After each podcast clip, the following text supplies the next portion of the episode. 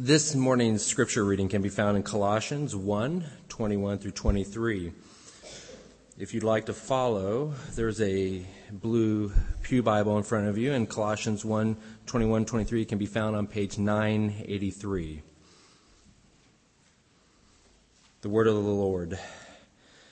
And you, who once were alienated and hostile in mind, doing evil deeds, he has now reconciled in his body of flesh by his death, in order to present you holy and blameless and above reproach before him. If indeed you continue in the faith, stable and steadfast, not shifting from the hope of the gospel that you heard, which has been proclaimed in all creation under heaven, and, uh, and of which I, Paul, became a minister. The grass withers, the flower fades the word of our Lord stands forever. Let us pray together. Lord, you've given us your word and, and you mean for us to benefit from it. You, you don't give it in vain. You, you give it and you give your spirit. You give all that we need, Lord, so that we really will be nourished on this word and transformed as Steve has prayed. And Lord, you really will present us in that final day holy and blameless and without reproach. And you will continue that process throughout our lives.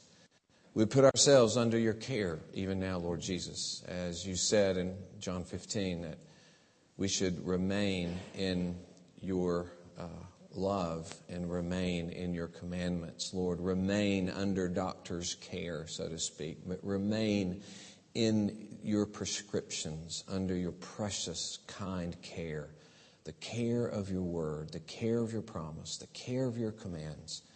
Oh Lord, we would put ourselves under your gracious care. Amen. You know, everybody asks uh, why why everything, right? Scientists are on this uh, quest to try to organize all knowledge under some theory that will explain every particle of the universe. And of course, each one of us uh, are wondering how do the particular things in my life and all the sometimes bizarre, sometimes wonderful, sometimes tragic things that happen in this world, how will they all fit together and make sense? And we may not understand the details of every single thing that happens in this world. Certainly we will not. But the passage that we've dealt with the past couple of weeks, this great hymn from verses 15 to 20 that precedes what uh, was just read uh, by Ron, is, is a hymn that tells us the basic story of the whole universe. That's our context, and I want to just underscore it because that's the context for what we, are, we consider this morning. It basically tells us the Creator recovers His creation. It tells us that the one who created the world, who's none other than Jesus Christ, the Son of God, that the one who created the world and holds the world together came into the world as flesh and blood to recover the world for himself. There you have it. Okay? There you have the whole world. That's the whole story. That's everything right there. In every part of our lives and everything we see around us in some way is a part of that story of the Creator who entered in with his own flesh and blood to die to recover this creation. So, as this passage has said, He's the meaning of the world. He's the one for whom the whole world has been made. You could say, in a sense, then, that Christ is the theory of everything, right? He's the theological theory of everything. Everything fits together only in Him. And that is the setting for our personal recovery, which we'll deal with this morning. See, the setting for our personal recovery to God is the recovery of the whole of creation. As one guy put it, from whales to waterfalls, the whole created order will be reconciled. Glorious. That's what Christ is going to do. And in that context, he's going to recover us as well. Your recovery is in this passage put in the context of creation's recovery. So in the reconciliation of all things, you yourself have been reconciled as well. So we're going to look at three aspects of it that just in, in each verse is one aspect before, after, and now. Okay? Pretty simple. before, after, and now. So, before, he says in verse 21, you were alienated, hostile in mind, doing evil deeds. He has now reconciled you. I love what Calvin says at this point. Let us consider that our happiness consists in our cleaving to God. That's our happiness. And there's nothing more miserable than to be alienated from Him. Our happiness consists in cleaving to Him. Nothing more miserable than to be alienated from Him. And Paul says, You were once alienated. Alienation implies isolation. It implies loneliness. It implies a deep sense of not belonging. In the movie Love and Death, Woody Allen, in his characteristic humor, has two characters discussing emptiness. Boris, I feel a void at the center of my being. His friend, what kind of void? An empty void. I felt a full void a month ago, but it was just something I ate. right? we have this incredible void because we are alienated from God. Uh, this Fred Craddock uses this example, and I just got a picture recently from someone about who went and found some conch shell, uh, uh, shells. So, but when you pull a big shell up to your ear, you just hear the roar of the ocean, right? And he puts it this way: you hear the roar of the ocean until it can be put back there. Okay? And he uses this to illustrate if you could bring your ear up to the soul of any human being, you'd feel, you'd hear the roar of the presence of God that they long for, the roar of God Himself that they ache for in their void. Any shell you listen to, any human shell. But Paul tells us more here about what this alienation is like and how it manifests itself, right? He says, alienated, hostile in mind. And it doesn't read literally doing evil deeds. It's, it's just this hostile in mind in evil deeds. That's the way it reads. This indicates hostile in mind that your disposition, your whole attitude, all your thinking is hostile to God. There's a determined opposition to God by nature.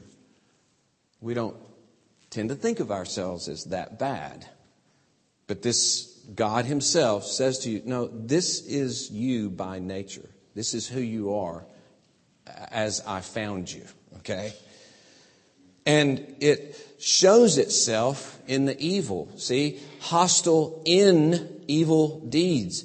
This hostility pours forth in evil deeds. The evil deeds are there because we're hostile. Hostile means enemy. We do these things because we're his enemies. And this alienates us from God.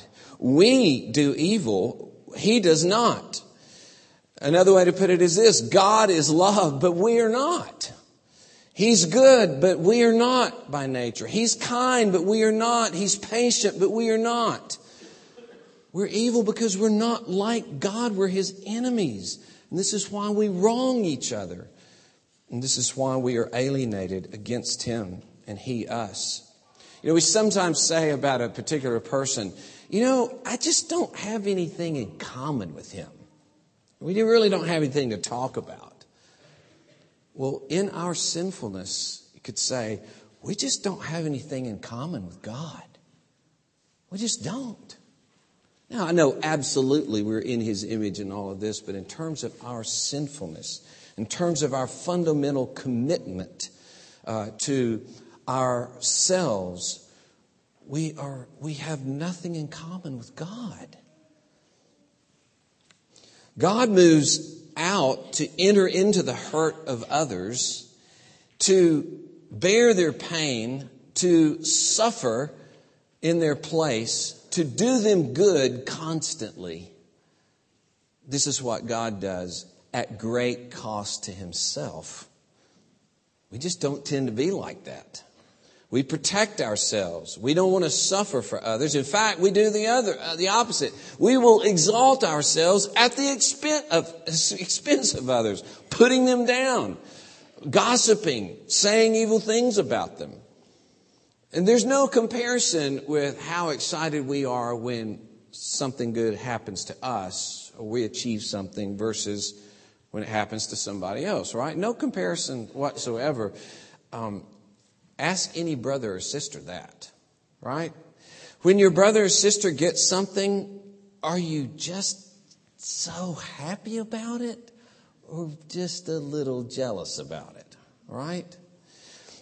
In fact, many times you'll find your brother or sister gets something, you're so far from being happy about it, you're sadder now than you were before. Really? Like it, everything was fine. Everything's great. My brother gets something. Oh. Now, if I loved them and I wanted their happiness as much as my own, I'd be just as happy that they got it as I would. That's how far we are from God. That's how unlike God we are. We're alienated from Him. He finds his happiness in making us happy, even though it meant his own suffering. That's what God is like. Even though he's doing it for people who up to that point despised him and rejected him, he wants to do them good who have tried to do him harm. And we are just not like that. We're alienated from this God and therefore in ourselves headed for everlasting judgment from this God unless He rescues us. You see, we had to be recovered. We had to be recovered. That's the before. Then the after. He says he has reconciled in his body of flesh. He, you has reconciled you in his body of flesh by his death. Notice it's God that takes this action, right? It, this is amazing because it's God against whom we've acted. We're the wrongdoers. We're the ones that have abandoned the relationship. He's the one we've hated. And yet it's God who takes the initiative to reconcile us to himself. God acts to recover us. And this word reconcile obviously indicates that there's been this break in a relationship, right? This disruption between two people that's repaired so that they can enter back into a relationship of love, a relationship of mutual uh, uh, support and kindness amongst people. And so it's an amazing thing that God desired reconciliation it's an amazing thing that God desired us, looking at what we are and how unlike Him we are. And He wanted us. He wanted us badly. He wanted us so much He would suffer to get us. And you think, how could He when we're so alienated from Him?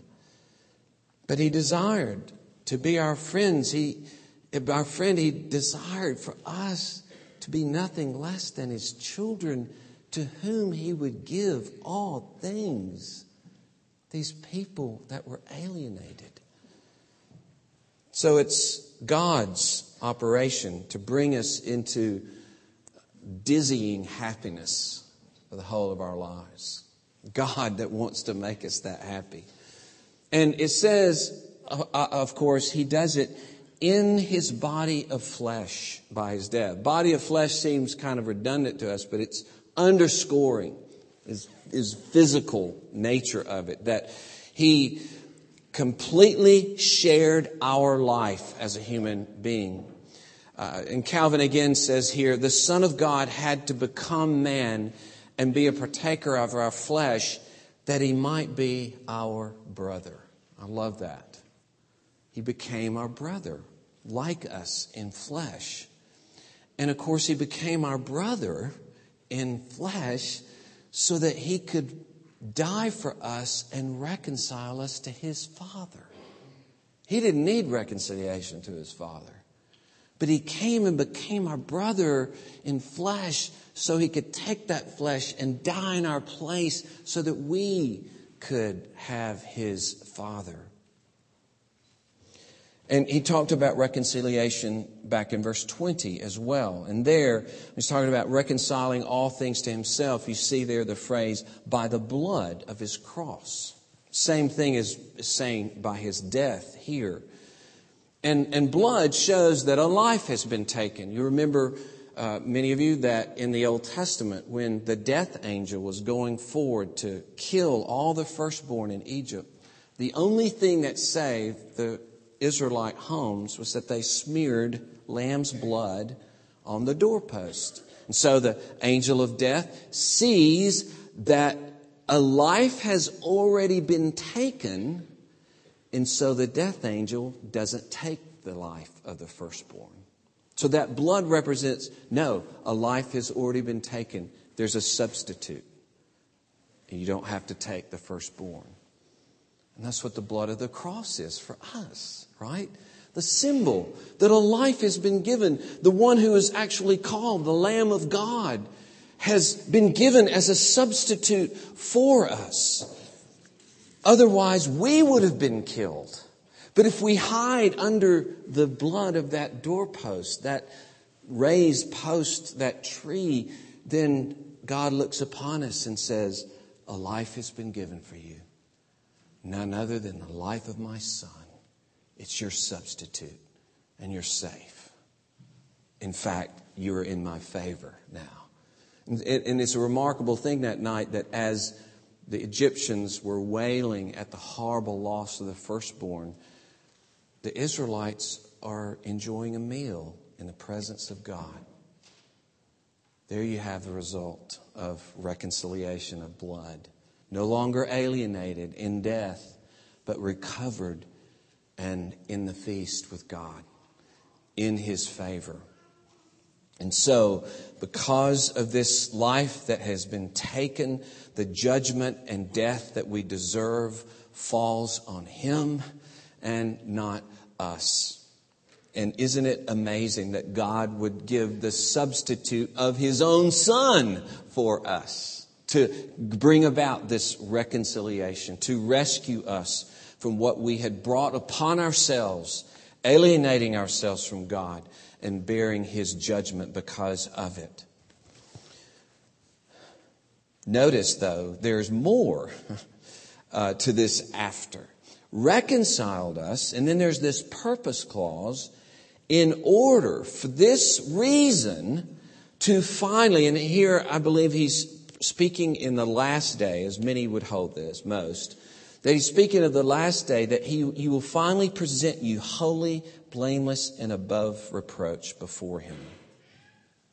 This means that at the end of time, at the end of history, we will be presented in this way. It means provisionally, of course, that if we die and stand before him, we will be holy and blameless before him in our spirits as well. But what a contrast with what we were.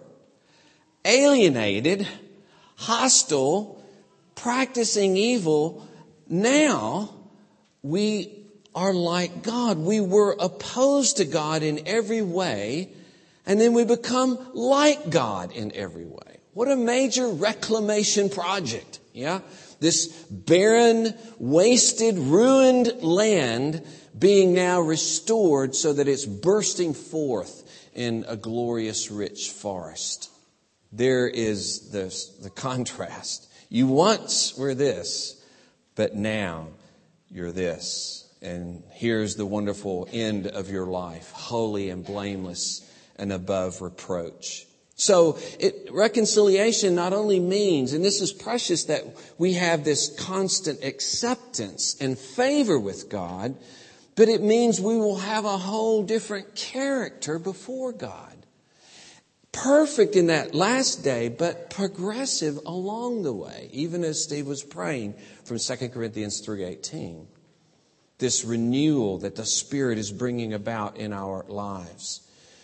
So, our restoration of relationship means a complete restoration of character, restored to God so that we will be like God.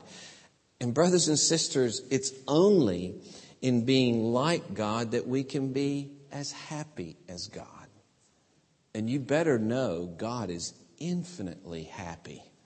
I love that emphasis in John Piper's writings. He says, You don't have this morose, depressed, uh, sullen God for a father. You have this incredibly happy God who is a father, who always does his will and is always accomplishing good things for his people with the infinite joy, and nothing can stop him from doing it. And he catches us into his unlimited happiness his infinite happiness that he has enjoyed for all of eternity. And of course, it's only in the restoration of this character of love that we could ever hope to have eternal happiness together, right? I mean, you and I better change a lot if we're going to be together forever. and we're going to be intimate forever. How could we be happy with each other unless there is nothing in us ever again that would harm each other? How, how could we ever be perfectly happy? There's nothing in you that will harm me, nothing in me that will harm you. Only good. Only good. He remakes us so that we're perfectly kind and good and gracious to one another. And without that, we have no hope of happiness or community. We have no hope of happiness within ourselves. Only those who love are happy.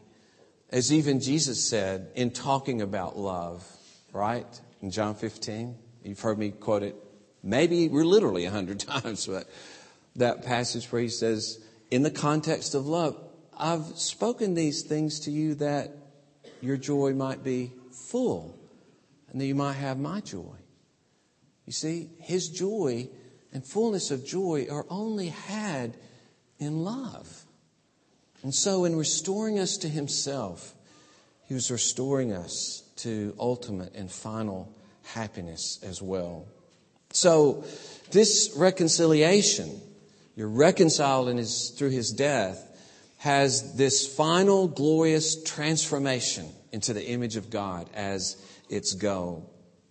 And that means that we'll be able to enter into the fullest and freest, most delighted communion with God, overwhelming communion with God, because we will be just like Him. Our love will be like His love and our kindness like His kindness. Our happiness in welcoming and embracing one another will be just like God's. And we'll see in one another only good and brightness and and beauty. And then in that day, we'll be able to say, we have everything in common with God. That be amazing? We'll have everything in common with God and His goodness. And then the last section there's the before, there's the after. You could say there's the now. And this big if is a bit disturbing to us when we first read it. If indeed you continue in the faith, stable and steadfast, not shifting from the hope of the gospel. Now, first, it needs to be made clear he doesn't say, if you continue in the gospel, you will be reconciled, right? That's not the, the grammar. In other words, it's not, if you keep obeying God, then it shows that you'll be good enough one day to earn your reconciliation. That's emphatically not what's being said. It's saying if you continue in faith, it shows indeed that you have been reconciled, that He has brought you to Himself.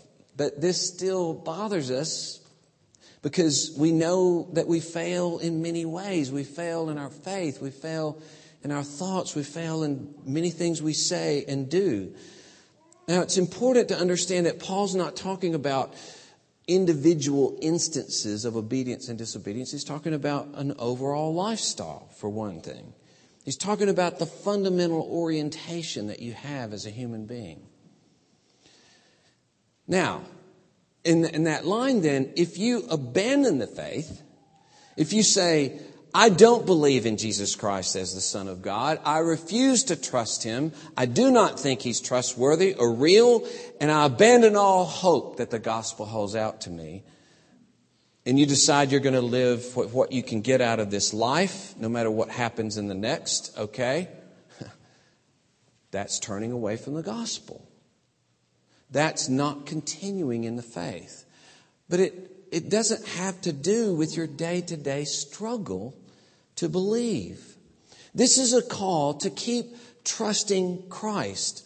So when you're faced with a new insight into your sin, it's not meant to undercut your assurance that you belong to Him. It's simply another reason to trust Him to save you from your sin. That's all. So, so keep trusting Him. Keep trusting Him. It's another reason why you so desperately need the precious blood of Christ to be your substitute. It's all the more reason why you need a mighty Savior to rescue you. Your, your personal failure is no reason to quit believing in Jesus, right? To come up against the darkness that's in your heart you may discover has been in your heart for years. That's no reason then to abandon trusting in Jesus. All the more reason to trust Him and thank Him and put your life in His hands to change you and forgive you. So fundamental to the Christian life is that you've been brought into a relationship of acceptance with God so that you can explore the bad parts of your life without fear of rejection. That's part of the whole point, is that you have this uh, relationship of acceptance in which there's room to discover and grow as a human being. You can be honest about the dark things that you're thinking, honest about the dark things that you've said and done. You have a relationship, as Jacob has said, in which you don't have to hide. You don't have to play like you be- you're better than you are. You have an atmosphere in which you can face yourself. It's a constant process of discovery and change and discovery and change. All in the atmosphere of the precious acceptance that you have in Christ Jesus. Now, sure, yes, if you abandon Christ or you continue to profess Christ while you abandon altogether seeking to obey Christ, that's a very serious thing. very serious. And you can't plead and say, as many have when confronted with 20, 30 years of total disregard for the church, total disregard for Christ. Oh, it's okay. When I was 12 years old, I walked down front and received Jesus. You know, no, no. That's not continuing in the faith, right? That's not continuing to, to trust. No matter how much struggle there might be, no matter how much failure, no matter how deeply at times it just seems like you're going to go crazy finding out all the bad stuff that's in your life. That's fine. That, that doesn't matter. What matters is this fundamental orientation about trusting in Jesus to save me. I'm trusting in Jesus to forgive me. I'm trusting in Jesus to change me. Don't turn away from that. And that's the focus, isn't it? Continue in faith. Continue in faith. Continue in hope. Continue to trust that your sins will be forgiven. Continue to trust that He will change you. Continue to hope that you'll be brought to final resurrection and glory in Christ. Continue to trust in Christ and what He will do for you. It means receiving the Lord's Supper week after week, trusting what Christ has done on the cross and that He freely gives Himself to you in the Lord's Supper. This word continue means many times to remain in a certain place, right? To stay in that locality. I love that as a way to think about this here. Stay right there believing, right? Stay right there trusting in Jesus. Stay right there hoping in what He will do for you. In the midst of your failures, stay right there and trust in the promise of Jesus that He has died for your sins. And when you see the darkness of your heart and when you struggle to change, stay right there trusting in Jesus' promise that He will surely transform your life.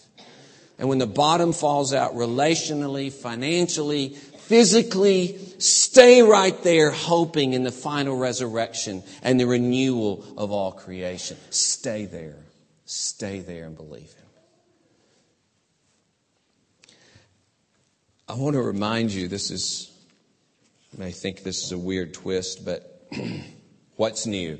Um, the final verse of Jonah, the final verse of Jonah in fact, the final words of Jonah are pretty amazing. You know, Jonah's upset because God has had mercy on Nineveh. And he's like, I knew, I knew that's what you were going to do. That's why I didn't want to go over there. You're going to go have mercy on the pagans. I knew it. So upset, you know, so put out at the mercy of God. And here's God reasoning. Amazing how patient God is with him, you know. Should I not pity Nineveh, that great city in which there are more than 120,000 persons who don't know their right hand from their left? And here's the last few words and also much cattle. What? And, and this is so glorious. It's as though God says, Jonah, there are all these people and there are cows down there. And you think, but you know what that tells me? It tells me he's going to reconcile all things, isn't he? He cares about every part of this creation, doesn't he? He talks to Jonah about the cows in Nineveh. That's what we're a part of the renovation of the whole creation. And you're in the middle of it, you're the driving part of it because he reconciles you he rec- will reconcile all things.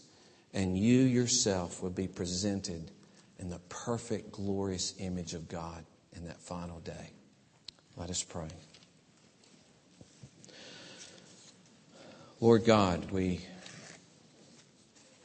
how can we begin to scale the Mount Everest of your glory and goodness? Look what we were and look how you came after us, sacrificing yourself on the cross. And look what you do for us, remaking us into your very image, making us good like you are good,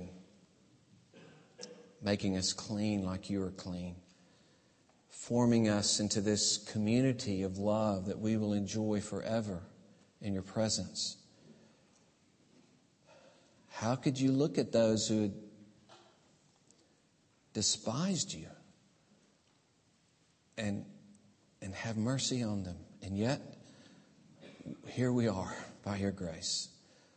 Lord, continue to open up our hearts to the incredible landscapes of this sweet gospel, that its beauties may ever refresh our hearts and renew us for new love and obedience. Amen.